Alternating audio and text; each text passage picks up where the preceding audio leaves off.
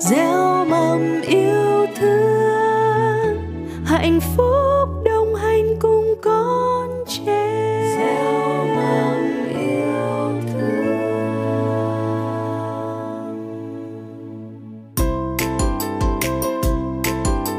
Các bạn đang nghe truyện cổ tích song ngữ Việt Anh, một sản phẩm từ nhà văn hóa thanh niên thành phố Hồ Chí Minh. Xin chào các bạn nhỏ. Trước khi bắt đầu câu chuyện hôm nay, anh có một câu hỏi dành cho các bạn. Các bạn đã bao giờ cố ý lấy hoặc nhận một thứ không thuộc về mình chưa? Cảm giác của các bạn lúc đó như thế nào? Chà, anh hy vọng rằng không có bạn nào trả lời có cho câu hỏi vừa rồi, vì đó là điều không nên. Mà vì sao lại không nên?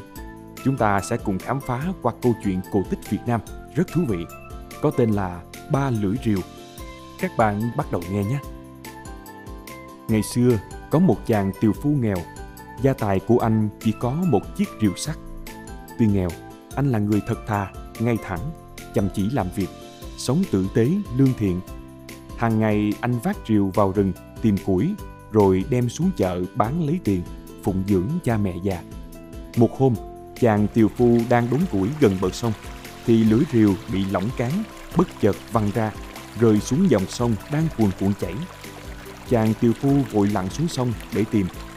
Nhưng tìm hoài không thấy, vì dòng nước chảy xiết, rất nguy hiểm. Sức cùng lực kiệt, anh tuyệt vọng trở lên bờ, than thở. Trời ơi, không có rìu thì làm sao mà đốn củi được. Từ giờ, mình biết phải làm sao đây? Bỗng đâu có một tiếng động trong lùm cây bên bờ. Một cụ già râu tóc bạc phơ, với đôi mắt hiền từ xuất hiện.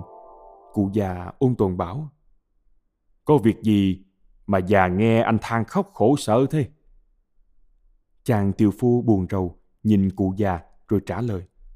Thưa cụ, cả gia tài của con chỉ có mỗi chiếc rìu là đáng giá.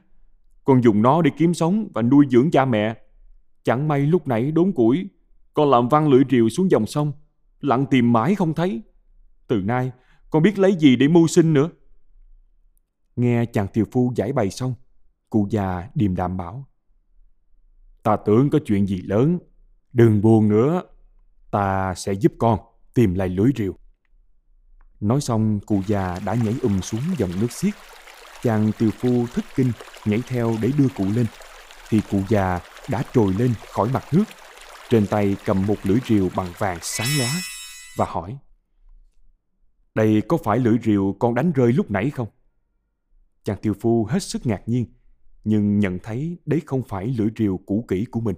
Chàng đáp, Thưa cụ, không phải cái này ạ. Cụ già lại lặn xuống dòng nước chảy xiết. Một lúc sau, cụ lại ngồi lên. Lần này trong tay cụ cầm một lưỡi rìu bằng bạc, sáng lấp lánh. Cụ hỏi, Thế cái này có phải không? Chàng tiều phu nhìn ông lão, rất áy náy vì phải để một người già cả giúp đỡ mình. Nhưng anh vẫn lắc đầu trả lời. Dạ, cái này cũng không phải ạ. À. Lưỡi rìu của con màu đen, cũ lắm rồi. Lần thứ ba, cụ già lại ngoi lên với một lưỡi rìu bằng sắt. Cụ chưa kịp hỏi gì thì chàng tiều phu đã reo lên. Đúng, đúng cái này rồi cụ. Đây là lưỡi rìu khi nãy con chẳng may làm rơi xuống nước. Cụ già lên bờ đưa cho chàng tiều phu lưỡi rìu sắt.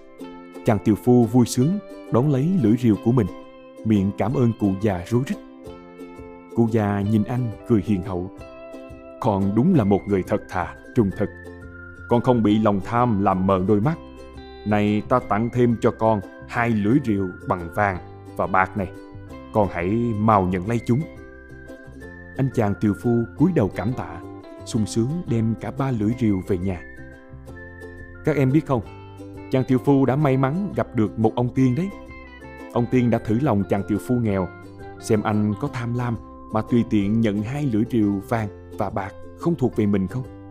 May thay, chàng tiều phu đã rất trung thực và được ông tiên ban thưởng. Nhưng không biết, với người tham lam nhận vơ thì ông tiên sẽ xử trí thế nào nhỉ? Chúng ta sẽ biết ngay thôi. Hãy cùng theo dõi tiếp nhé. Với số tiền có được từ việc bán hai lưỡi rìu vàng và bạc, chàng tiều phu đã dựng được một ngôi nhà vững chãi cho cha mẹ mua được ruộng đất cấy cày, chăm chỉ làm ăn và ngày càng no ấm. Nghe tin chàng tiều phu may mắn được ông tiên giúp đỡ như thế, một gã nhà giàu lân la sang hỏi dò. Chàng tiều phu thật thà kể lại đầu đuôi câu chuyện cho cả ta nghe.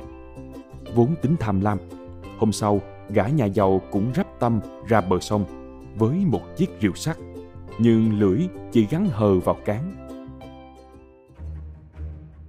Ra đến bờ sông, gã mới giơ cái rìu lên, chưa kịp bổ được phát nào lưỡi rìu đã rơi tỏm xuống dưới nước.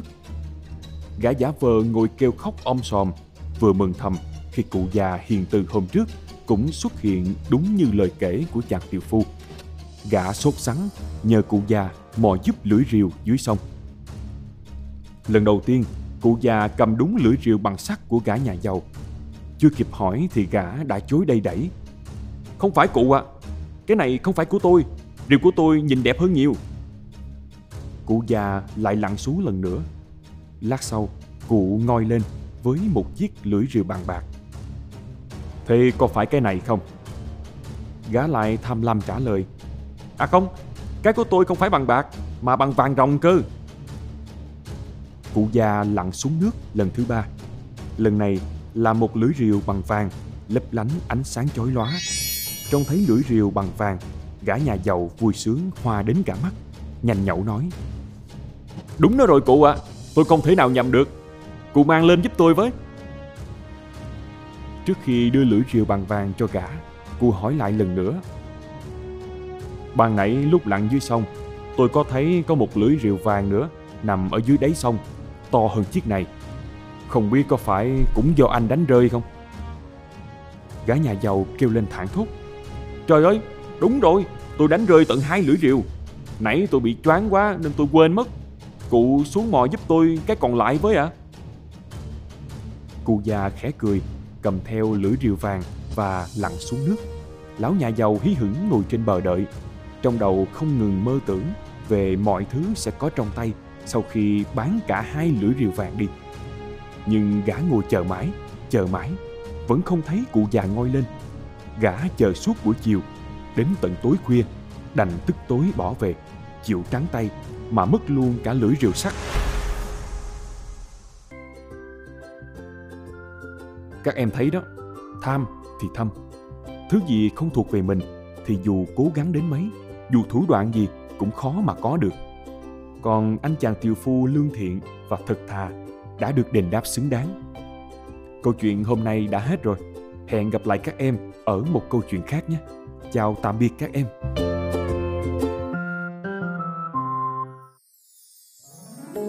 gieo mầm yêu thương, hạnh phúc